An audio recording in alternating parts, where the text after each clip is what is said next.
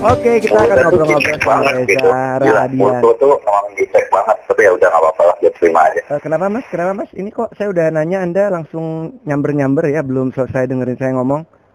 Oh ini udah mulai belum podcastnya belum ya? Udah dong. Oh udah, oke. Anda ada masalah dengan pendengaran? Nggak ada.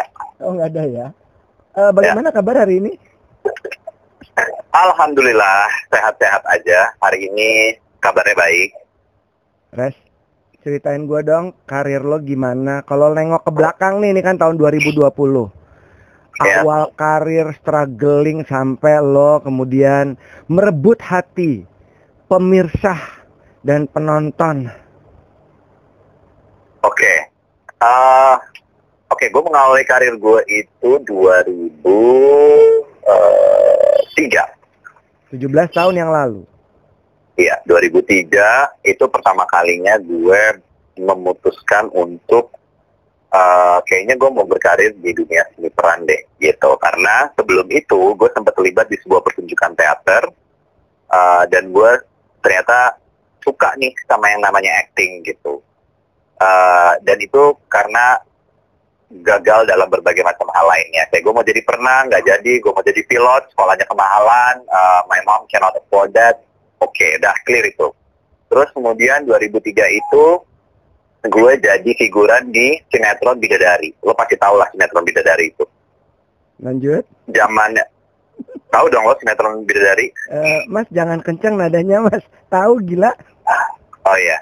Eh, terus apa namanya sinetron itu gue tahun 2000 ya 2000 2002 2003 2003 Hmm. benar. Terus eh, waktu itu pemerannya udah bukan Marshanda tapi eh, Angel Karamoy. Dah singkat cerita dari situ akhirnya gue pursuing acting. Gue ikut di 2004 pemilihan model majalah Aneka Iya untuk eh, untuk yang top guest-nya gue menang juara favorit dari situ gue kenal sama beberapa agency gue kenal sama manajer artis karena kita ditampang kayak barang dagangan gitu lah ya kira-kira terus nanti dipilih-pilih nih sesuai nomor. Oh gue mau nomor 4 gue mau nomor 17 mau di manajerin mau di Ada agent mau kacanya jadi nggak, agentnya mereka. Ada kaca Nggak ada dong. dipilih. nggak ada. Itu lain. Kalau yang ada kaca lain lagi tuh. Ya. Ah, itu barang dagangan yang lain tuh. Oh ya oke. Terus eh, habis itu udah. Gue akhirnya dapet satu manajemen eh, waktu itu almarhum Romi eh, sama waktu itu sama Perio masih duet mereka punya manajemen artis. Gue direkrut eh, probation selama hampir setahun. Cuma berjalan 8 bulan karena mungkin nggak kurang cocok dan lain hal. Akhirnya dari situlah gue mulai casting casting mulai datang ke PHA PHB casting iklan apa aja deh gue kerjain gitu. Sinetron ke eh, FTV kah iklan kah dan lain-lain udah 2005 sorry ya benar 2005 adalah sinetron pertama gue judulnya culunnya pacarku itu 2005 tayang di RCTI waktu itu eh, lawan mainnya ada Hazel Steven, ada Lucky Hakim, ada Joe Richard dan lain-lain. Terus dari situ gue dianggap sama satu sutradara yang sampai sekarang gue gak akan pernah lupa. Namanya Bang Ismail Sofian Sani. Eh, beliau adalah seorang sutradara panggung, sutradara sinetron juga, yang galaknya minta ampun. Tapi orang pertama yang bilang sama gue, kamu berbakat Reza. Kalau mau jadi bintang, caranya shortcutnya banyak. Tapi kalau kamu mau jadi aktor, kamu harus belajar lebih keras lagi. Mau jadi aktor, mau menjadi bintang. Nah, dia gitulah kira-kira ngomongnya Lo jawab apa? ya udah gue mau jadi aktor gitu gue mau jadi aktor jadi dia ngegembleng gue dia ngasih banyak masukan eh dia memberikan gue keyakinan bahwa oh gue punya bakat ya. Berarti gue eh, bisa punya punya karir yang mudah-mudahan lebih panjang. Pada saat itu gue sesimpel itu pikiran udah. Waktu dari situ sorry gue potong. Waktu lo akhirnya memutuskan untuk ter- terjun ke entertainment, mulai-mulai ikut figuran dan lain-lain, lo sendiri juga belum yakin dong berarti ya? belum. Gue masih merasa bahwa pada saat itu oke gue suka. Ya suka aja. Gimana sih Hmm. suka? Jadi mau coba-coba aja gitu. Gue ikutin aja deh Eh, kata hati gue ya gue suka oke kita lihat nanti perkembangannya gimana tapi belum sampai di titik di mana oke I wanna be an actor Pada saat lo kecil, ada rencana pengen tampil di publik juga nggak? Ada nggak? dari kecil emang gue doyan cari perhatian kalau kata nyokap gue Oke. Jadi udah Bawel. bidang lo ya. Ah, ah.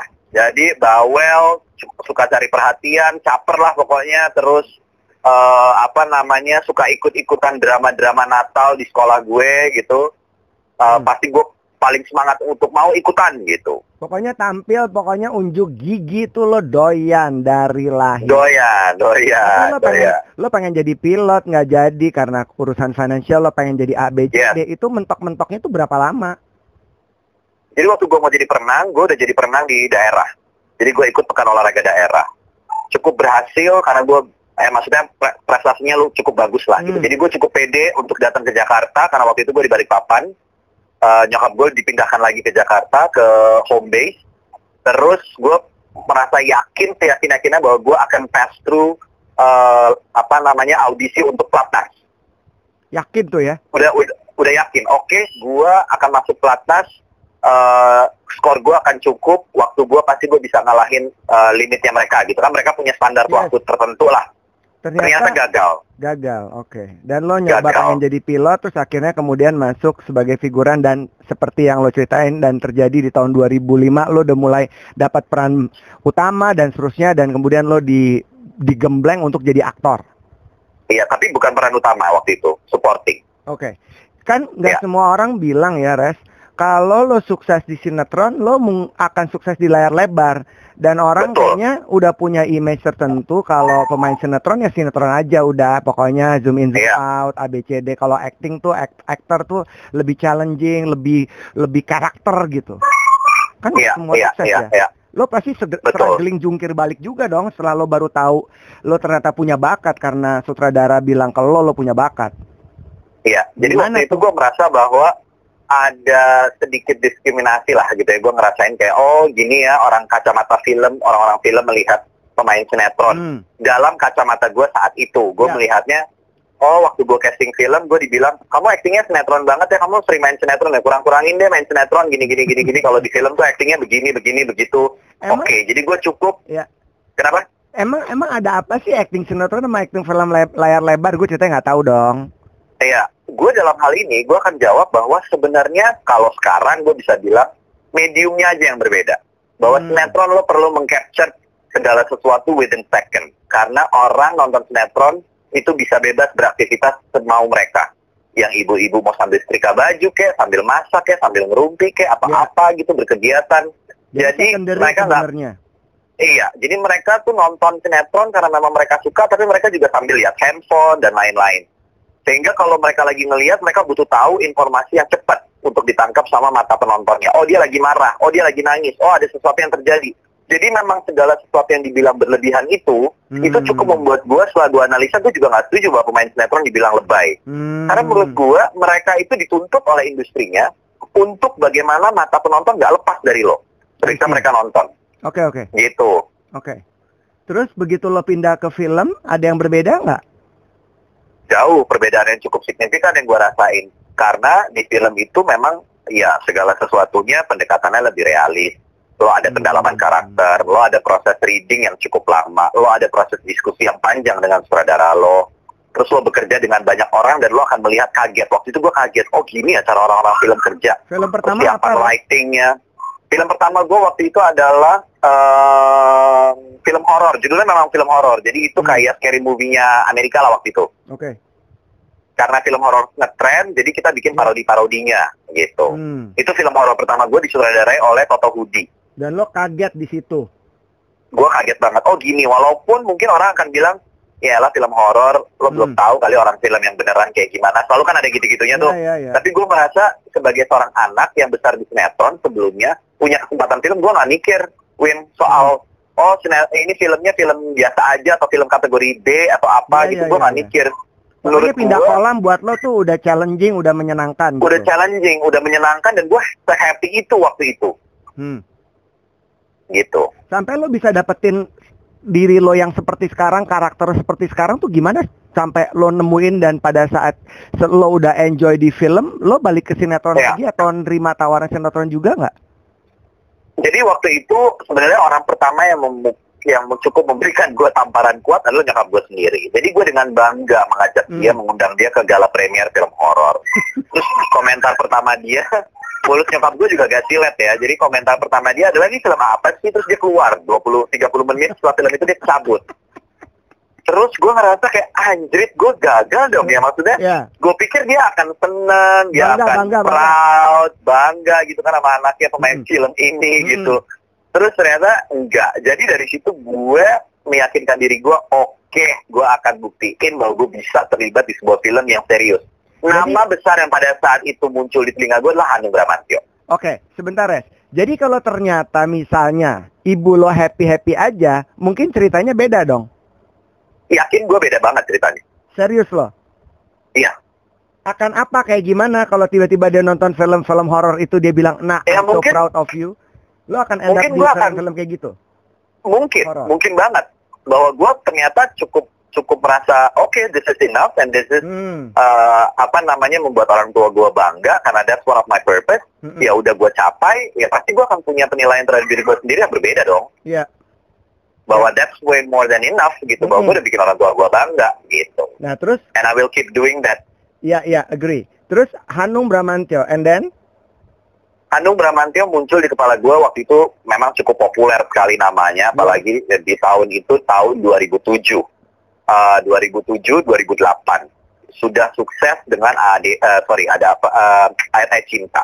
Jadi waktu gue dipanggil casting tiba-tiba oleh seorang casting director namanya Ame, uh, waktu itu dari dapur film mengundang gue casting untuk film Perempuan Berkalung Sorban hmm, gue semangatnya luar biasa. Dia Hmm. tapi udah bilang bahwa film ini lo cuma main 4 scene. oke. Jadi Dikit karakternya dikit, si A. Tapi gue excitednya udah gila karena dia bilang sutradaranya Hanung Hmm. Bramantio. Wah gila. gue 45 banget. Oke, gue di sini timing di mana gue gue akan berusaha untuk datang casting sesuai karakternya, bajunya gue sesuaikan dan lain-lain. Ya. Akhirnya gue datang casting, seserius itu persiapan gue, gue baca naskah, gue casting, terus ternyata eh, di hari berikutnya gue dapat respon, Mas Hanung mau nyoba kamu untuk karakter yang lain. Perannya agak lebih banyak, antagonis, Oke. namanya Samsudin. Oh gitu, oke. Ah, tapi ada tantangan baru dari Mas Hanung, eh, Reza diminta casting untuk video klip dulu. Video klip ini karakternya hampir mirip sama nanti yang ada di film. Jadi ini Jadi kalau itu dinilai berhasil, iya, test in the water, bener. Akhirnya gue jalanin video Ya, klip judulnya dong. doyan dong gitu gue oke gue pokoknya oke iya ayo gitu cahaya hati lagunya opik Hmm. gue dateng eh, gue syuting tuh akhirnya ya gue syuting video klipnya Mas Hanung kaget waktu itu ngerasa bahwa wah ini cocok banget eh, dia cukup performance-nya cukup bagus nih anak dari mana akhirnya gue pokoknya eh, dia ngerasa kayak oke gue akan memberikan lo kesempatan untuk main jadi Samsudin. Oh, udah. Itu udah bukan jingkrak-jingkrak lah gue pokoknya udah sujud syukur dan segala macem gitu. Oke, terus dan gue bawa pulang itu. Dan lo akhirnya lo menjalankan dan sukses filmnya kan ya? Maksudnya lo orang mulai melihat filmnya lo. sukses. I- ibu lo Ah, lo bawa lagi nggak? sukses. premier? Oh jelas. Dan what she said? Dan kali ini dia menangis dia peluk gua dia bilang dia bangga banget terus dia berterima kasih ke Mas Hanung karena udah mempercayakan itu ke gue. Dan melihat dia nangis gua waktu itu udah nggak bisa berkata-kata. Gua bener-bener kayak oke berarti path yang kayak this is it. Ini yang harus gua terusin dan gua kembangin gitu. Oke res. Pada saat itu kan lo juga masih baru. Orang belum memandang lo seperti sekarang. Belum iya dan jungkir iya. balik lo kan juga gila betul kan banyak orang ya maksudnya ngelihat seseorang yang udah sukses terus mereka bilang oh terang aja nih pasti jaminan mutu tapi orang nggak pernah lihat di balik itu jungkir baliknya kayak gimana gimana lo Betul. bisa sampai jungkir balik sampai akhirnya lo dan lo akhirnya mendapatkan banyak kepercayaan untuk main film film film film film berikutnya Iya. Jadi gue selalu percaya ternyata memang mungkin ini terdengar sangat klise tapi itu yang gue alamin. Kegagalan demi kegagalan itu memang Hmm. menempa seseorang. Mm-mm. Jadi gue casting selama satu tahun lumayan panjang buat gue itu nggak dapat peran satupun atau nggak ada casting yang lolos satupun. 2008 Eh 2000 no itu waktu masih yang awal-awal Oke. tuh sebelum gue dapat peran di sinetron aja yang cuman segitu ya itu gue bahkan menempuh waktu satu tahun untuk bisa lolos dan dapat peran itu ya di film gue harus melewati film horor kemudian Hmm. another horror movie waktu itu disutradarai oleh Jose Purnomo kemudian filmnya Jose lagi satu lagi ada komedi sampai akhirnya gue dapet kesempatan di Hanung gitu ya Ya. jadi perjalanan perjalanan gagal perjalanan gak di appreciate orang perjalanan dibilang bahwa aktingnya sinetron banget Hmm. Eh, itu itulah yang gue lewatin sampai gue mendapatkan peran di film Perempuan Berbohong Sorban itu, gitu. Kalau kalau ditanya di awal karir lo, jadi tahun 2007 lo masuk film gitu kan ya? Iya. 2005? Iya. Eh 2005? Iya. 2005 tuh sinetron dulu. Oh iya Wait. ya, 2007 lo main sinetron si uh, horor itu dan beberapa film selanjutnya di film keberapa lo ngerasa bahwa nah ini nih gue struggle gue udah mulai diappreciate karya Iya, gue itu- kerja keras gue mulai dihargain orang. Ya, itu di film eh, waktu ketika Perempuan Bergolong Sorban itu tayang publik. Oke lewat TV. Eh, enggak enggak, maksudnya di, di bioskop, tayang di bioskop. Oke oke. Di bioskop tayang, terus nggak lama kemudian gue ada satu film juga di tahun yang sama rilis yaitu Emak Naik Haji. Hmm. Nah, dua film itu menurut gua merubah atau memberikan kepercayaan terhadap pelaku industrinya untuk menganggap gue sebagai seseorang yang kayaknya boleh juga nih anak nih, kayaknya cukup punya bakat, kayaknya promising gitu loh.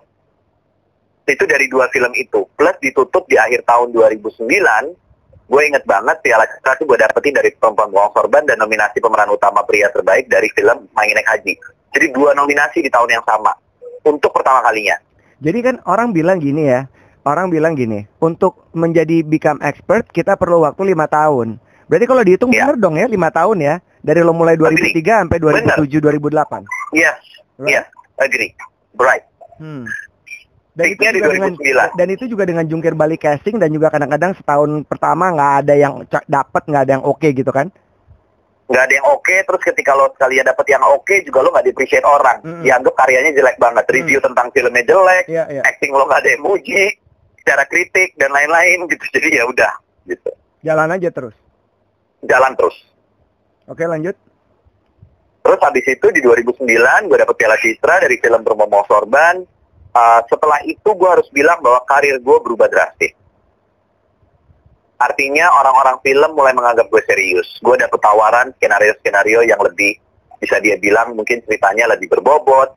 Sutradara-sutradara yang datang juga semakin sangat menjanjikan. Uh, Mas Hanung adalah orang pertama yang bilang sama gue, kalau bisa kamu stop sinetron. Kamu ikut aja di film, Uh, dan kalau kamu kayak begini, kamu mau kerja keras, kamu akan bisa berhasil di film. Dan itu gue jalanin. Jadi lo berhenti juga nggak main sinetron lagi dan Iya, padahal sebenarnya duitnya iya ya pasti karena memang gede. kondisi gue ya memang secara finansial juga cukup-cukup aja gitu ya, Ya. maksudnya nggak yang berlebih. Gue merasa bahwa ya kalau gue mau cari duit waktu itu sinetron adalah jala- salah satu Betul. jalan yang sangat uh, luar biasa. Apalagi lo di film udah menang sesuatu, lo Iya. udah di appreciate, itu waktu yang tepat untuk balik ke sinetron dan lo akan juga di And you appreciate can gitu make kan gue pikir. money out of it gitu kan dengan label yang baru dengan Exactly. predikat yang baru.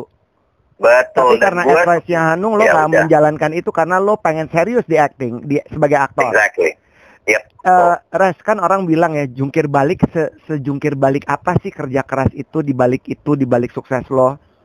Iya. Kayak apa? Suffer lo kan orang bilang em, eh, sukses itu is pain. Lo suffer lo Exactly. menderita. Semenderita Iya. apa lo?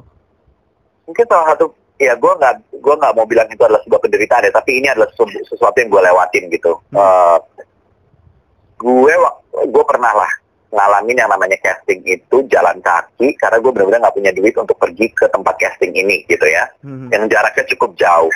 Jadi gue ingat banget gue casting untuk produksinya Arswendo almarhum ya Arswendo. Ars- Atmowiloto.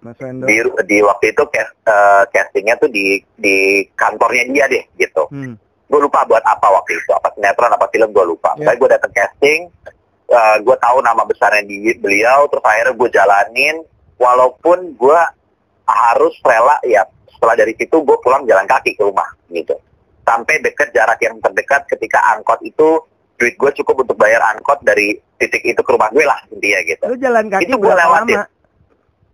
I think about an hour kali ya karena lumayan dong. jauh Sampai tempatnya Mas Bukan Wendo lagi. lodoh dong. Lepas. Enggak, enggak. Gue jalan jalannya itu dari tempat Mas Wendo balik pulang. Oh oke oke. Oke. Ya, gue balik pulang dari sana. Ya. Jadi karena gue pingin, ya maksudnya pinginnya rapih gitu ya, Hmm. datang masih fresh dan segar gitu. Jadi gue, oke duit gue cukup buat pergi tapi nggak buat pulang. Nah pulang urusan belakangan gampang lah itu. Ya udah, itu gue lewatin. Datang ke apa namanya casting sinetron juga gitu. Zaman dulu karena gue jerawatan, dipatahinnya tuh luar biasa. Aduh mukanya jerawatan, aduh mesti perawatan, mesti ini, mesti itu. Dan gue bingung, anjir gue duit dari mana perawatan yang kayak gimana nih maksudnya. terus gue dengan pede pokoknya kalau datang tuh make up dong rapi gini-gini gue beli lah tuh yang namanya bedak di uh, apa namanya semacam Superindo lah gitu ya atau apalah Indomaret gitu gue beli bedak yang sepluk banget datang muka gue tie gitu kayaknya udah ganteng gila. banget rasanya. Pokoknya gue merasa bahwa gue udah cakep banget kali ya gitu dipikirnya. Gue udah bedakan udah datang gitu. Sementara dikomentarin kamu nih bedakannya putih banget apa tebel amat gini-gini. Salah lagi gue yeah, bilang. yeah, yeah, yeah. aduh gimana sih nih? Gitu. Jadi mungkin itu beberapa hal-hal yang gue lewatin di masa-masa yang cukup cukup struggle gitu ya cukup cukup berproses lah dan akhirnya lo menuai berbagai macam penghargaan kemudian sebagai aktor terbaik apa Asia Pasifik. Iya uh, banyak sekali yang udah lo kerjain dari hasil yang lo ceritain kerja keras lo. Nah, uh-huh. kita pengen denger nih satu lagu favorit lo. Lo kan pasti bermain di banyak film dan film itu juga biasanya punya soundtrack atau mungkin yeah. lo punya lagu kesukaan karena di podcast gue nih pasti ada lagu-lagu favorit yang pengen gue denger dari semua yang gue ajak ngobrol. Ada lagu tertentu? Oh, oke. Okay. Uh, ada. Gue suka banget. Gue gue suka banget lagu Hakuna Matata-nya Lion King karena itu film film kartun yang membuat gue mau berakting okay. atau tertarik sama dunia seni peran lah. Gitu Problem ya. free, Hakuna Matata. Iya. Oke, okay, kita dengerin ya. Betul. ya. Hakuna Matata. What a wonderful phrase. Hakuna Matata. It ain't no passing craze. It means no worries for the rest of your day.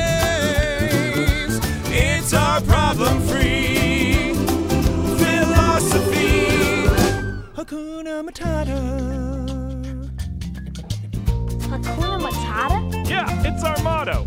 What's a motto? Nothing. What's a motto with you? Nice. Boom. Those two words will solve all your problems. Yeah. Take Pumbaa here. Why? When he was a young warthog. When I was a young warthog. How you feeling? It's an emotional story. He found his aroma lacked a certain appeal. He could clear the savannah after every meal. I'm a sensitive soul, although I seem thick skinned. And it hurt that my friends never stood downwind. I was always here for you, and I resent that. Oh, the shame! Yes, he was ashamed. I thought of changing my name. I mean, to what, Brad? And I got downhearted every time that I farted. Are you gonna stop me? No, I'm not. You disgust me. Hakuna Matata. What a wonderful phrase. Hakuna Matata. Ain't no passing craze. It means no worries for the rest of your days. Yeah, sing it, kid. It's a problem free Hakuna Matata.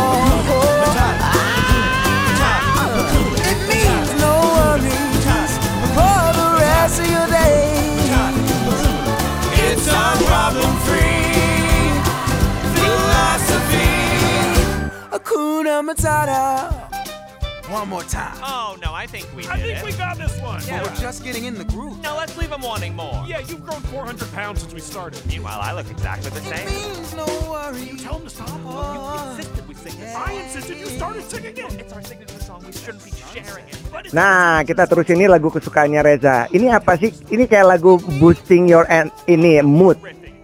Iya, itu buat gue lagu yang it boost my mood. uh, terus gue selalu punya kenangan dengan lagu itu karena filmnya juga. Karena dulu gue suka niru-niruin suara-suara dari berbagai macam karakter yang ada di film itu. Sehingga nyokap gue bilang, eh, apa namanya, dulu gue suka dibilang kayak, kamu tuh dulu suka banget loh niru-niruin suaranya Mufasa, suaranya Zazu, yang gitu-gitu. Jadi, emang dari kecil udah aneh ya lo, udah kejiwaan. udah gua aneh. Emang, emang udah aneh. Udah udah kelainan ya, Res. Iya, udah ada kelainan tersendiri memang. Nah, Res, ini kan sekarang nih. Kita semua di rumah nggak ngapa-ngapain. Iya. Lo pasti berhenti dong semua kegiatan syuting lah. Berhenti. Lo Total. eh, gua tahu lo juga ngajar di UI, gu- eh, Iya. ngajar acting. Gua tahu lo juga jadi juri untuk festival film. Gua tahu lo sibuk banget, jalan terus pekerjaan lo. Terus sekarang berhenti total dong. Iya, total. Oke. Lo ngapain sekarang kayak kayak udah kita udah hampir sebulan lebih di rumah. Lo ngapain? Iya, kita udah berbulan lebih di rumah. eh, tapi mungkin di minggu pertama itu gue nggak terlalu kaget di rumah karena memang gue orangnya cukup orang rumahan. Oke. Gue senang banget ada di rumah, jadi gue nggak terlalu kaget dengan situasi itu. Tapi setelah dua minggu gue jalanin, gue udah mulai ngerasa gelisah. Hmm. Yang biasanya lo kerja di lapangan, lo rame orang, eh, lo lo produktif, tiba-tiba lo shutdown total, dan gue mulai menemukan kayak eh, rasa jenuh dan bingung mau ngapain. Akhirnya beberes rumah Hmm. gue sama ada satu yang kerja di rumah gue eh akhirnya kita bagi-bagi tugas supaya gue juga ada kerjaan jadi kadang-kadang gue nyuci baju kadang-kadang dia yang setrika kadang-kadang sebaliknya gue ikutan ngepel nyapu apa beresin rumah lap-lap segala macem pindah-pindahin barang di ruang Hmm. tamu di kamar pokoknya kayaknya tuh seolah-olah oke ini hari gue cukup produktif hari ini gitu ya Hmm. sampai dengan bercocok tanam. Lo bayangin ya, gua nggak pernah nggak serajin itu menyentuh tanaman-tanaman gua. Sekarang gue jadi rajin banget. Jadi ada aja yang gua tanam ya, cabe, ya tomat, ya apa aja. Pokoknya gue berkegiatan. Dan olahraga gue jadi kenceng banget sekarang. Oke. Res, ini Mungkin itu kegiatan-kegiatan yang gue lakukan di rumah ya. ya jadi ka- kalau kalau kegiatan di perfilman ber- hampir nggak ada dong berarti kan? Oh total, total itu udah jelas nggak ada. Semua produksi berhenti, nggak boleh syuting. eh, dan kita udah dapat surat tentang itu. Terus eh, produksi gue yang udah jalan setengah jalan juga harus berhenti. Eh, cash flow pasti terganggu Iya. karena sebagai seorang aktor eh, lo bergantung juga dengan cash flow yang ada. Jadi gue harus menyesuaikan, mengkat budget-budget yang mungkin nggak penting. Itu juga gue lakukan di rumah. Gue diskusi sama nyokap gue, sama manajer gue, gimana cara kita eh, menyikapi keuangan ini dengan lebih bijak gitu ya. Artinya benar-benar pengeluaran tuh yang penting, yang yang necessary. Kalau enggak nggak usah Iya, gitu. setuju, setuju. Res, kan eh, akhirnya nih merubah semuanya dong ya. Merubah planning. Terus kan Iya. eh, bawa kayak misalnya film terpopuler penontonnya sampai 8 juta dan orang lihat sekarang slowly but sure perfilman Indonesia makin bagus karena Iya. meningkatnya jumlah penonton Betul, dari tahun ke tahun. Ini sekarang nih kan ambruk semuanya. betul. Lo ngelihatnya kayak gimana? Kayak nanti kalau tuh mulai lagi akan mulai dari nol atau gimana? Iya.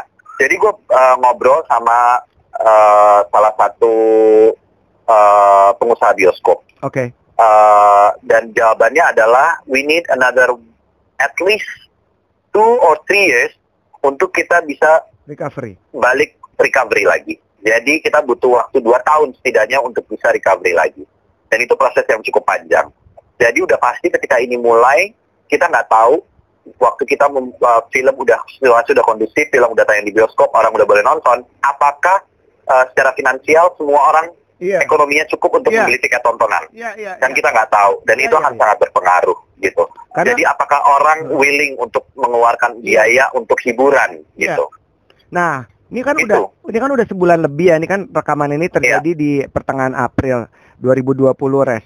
Lo ada planning plan B nggak? Lo sempat bilang sama gue dong lo pengen nyanyi. Dan gue Ah. pernah lihat berapa kali lo nyanyi-nyanyi. Iya, iya, iya, Ada iya. Another plan yang pengembangan karir lo di entertainment atau lo mau shifting atau memikirkan plan Eh, berikutnya? Ada nggak sekarang? Iya, gue shifting sih belum. Kalau sampai ke arah sana enggak ya. Sampai Hmm. sekarang belum kepikiran. Tapi gue masih tetap merasa bahwa uh, I will still continue uh, making movies gitu ya. Maksudnya berkarya lewat film uh, pada dasarnya. Tapi memang di tengah waktu yang kayak gini, gue lebih berusaha untuk bisa memakai waktu ini untuk kontemplasi, untuk mempelajari hal-hal yang mungkin selama ini sempat gue pelajari tapi gue tinggalin dan lain-lain. Jadi gue memakai waktu yang ada untuk uh, mengasah lagi kemampuan gue, termasuk melatih vokal. Bukan buat nyanyi ya, Hmm. uh, Win, Ya. tapi buat kebutuhan kebutuhan gue sendiri. Ya. Jadi buat kebutuhan seni peran, gue baca baca baca lagi tentang seni peran, gue belajar lagi, gue masuk aplikasi-aplikasi berbayar yang untuk uh, apa diskusi seni peran atau pengetahuan-pengetahuan tentang seni peran dan lain-lain. Jadi gue betul-betul memakai waktu yang ada untuk itu. Di samping hal-hal lain yang gue lakukan. Tapi kalau shifting sampai sekarang gue belum kepikiran, jujur. Hmm. Nah, plan B-nya apa? Gue juga belum punya plan B. Kalau misalnya ini berlangsung terus-menerus. Ya. Uh, sejauh ini ada beberapa diskusi yang gue buat sama uh, produser gue. Kira-kira kalau ini berlangsung terus, mekanisme syuting seperti apa yang memungkinkan untuk kita lakukan atau uh, apa yang membuat kita masih bisa tetap berkarya? Dia aja masih jawab not. Nggak tahu. Hmm. Belum ada yang terpikir di kepala gue, Ren. Gue masih berpikir tentang company gue yang Mm-mm. eh, apa ko- apa namanya kesusahan Kesulitan, secara finansial, Yes. bla bla babak belur juga gitu. Yes. Jadi sampai saat ini belum ada. Oke, Res, kan lo banyak sekali main film. Ceritain Hmm. dong satu film yang menurut lo membanggakan banget buat lo. Setelah lo Oke, dari awal sampai sekarang ya, satu tapi cuma satu, gue pengen tahu. Eh, salah satu film yang buat gue cukup menurut gue cukup membanggakan adalah eh, Rudy Habibi. Rudy Habibi. Iya. Yang sequelnya. Rudy Habibi. Yang sequel. Kenapa bukan yang Habibi, Ainun? Eh, menurut gue gini, eh, sebagai sebuah love story, eh, ini gue akan bahas Rudy Habibi ya. Kenapa Rudy Habibi? Karena pertama, ketika gue dapet naskahnya, gue merasa bahwa film ini akan sangat susah sekali dijual. Satu, Hmm. bercerita. Bercerita tentang spirit anak muda, membicarakan tentang perjuangan, eh, menyuarakan kepentingan orang banyak, visioner. Hmm. Eh, topiknya tuh bukan love story, Iya, kalau dan Habibi ini Ainun bukan udah topik jelas, yang love laku story. dijual kan? bukan topik yang laku dijual. Tapi secara karakter ketika gue baca, ini benar-benar perjuangannya Rudy Habibi. Ini kita berbicara tentang sosoknya Rudy. Iya. Bukan bukan tentang Ibu Ainun atau bukan tentang Pak Habibie aja, Iya. tapi Rudy muda gitu ya. Mm-mm. Eh, apa sih yang dia lakukan sampai dia bisa menjadi seorang Habibie yang kita kenal lah? Itu menurut gue sangat menarik sekali ceritanya. Hmm. Jadi ketika gue memerankan itu, ada hal-hal yang mesti gue ciptakan ulang. Jadi misalnya, eh, oke dia muda sampai detik ini kita juga nggak ada yang tahu Pak Habibie Mm-mm. muda itu emang jalannya udah begitu. Mm-mm. Emang ngomongnya udah Iya. begitu kan? Enggak, belum tentu. Mm-mm. Jadi gue harus mencari satu eh, tema yang paling mendekati supaya orang juga nggak kehilangan benang merah karakternya karena yang pertama muncul adalah Habibie Ainun sehingga masa mudanya gue punya kesempatan untuk meng-create ulang Hmm. bagaimana bentuknya dan itu challenging banget ternyata buat gue. Kan lo melakukan interview dong dengan Pasti, keluarga dan segala macam kan, tapi nggak dapat Iya. nggak nggak apa nggak dapat detail atau gimana? Ah, nggak sampai detail. Oke. Kalau dari Eyang gue lumayan dapat detail Hmm. tentang kawan-kawannya, tentang Hmm. sikapnya waktu muda, apa yang dia pikirkan. Hmm. Tapi tapi gue nggak dia nggak bisa juga menjawab. Oh, saya dulu jalannya gini, Iya, saya dulu iya, cara iya, bicaranya gini, gitu Iya. dia nggak bisa jawab. Jadi itu murni memang interpretasi aktor dan itu boleh dalam filmmaking gitu ya. ya. Dan gue mencari itu. Dan lucunya justru bukan dari Habibie Ainun lah gue dapet yang tadi lo bilang di Asia Pacific itu justru dari Rudy Habibi. Dan saya mungkin itu salah satu yang Hmm. sangat membanggakan buat gue. Oke. Oke, Res. Res, thank you so much ya, Res. Thank you, Win. Stay safe, stay Thanks for healthy. having me. Nona manis. Hey, nona manis. Hey, nona manis. Hey, nona manis.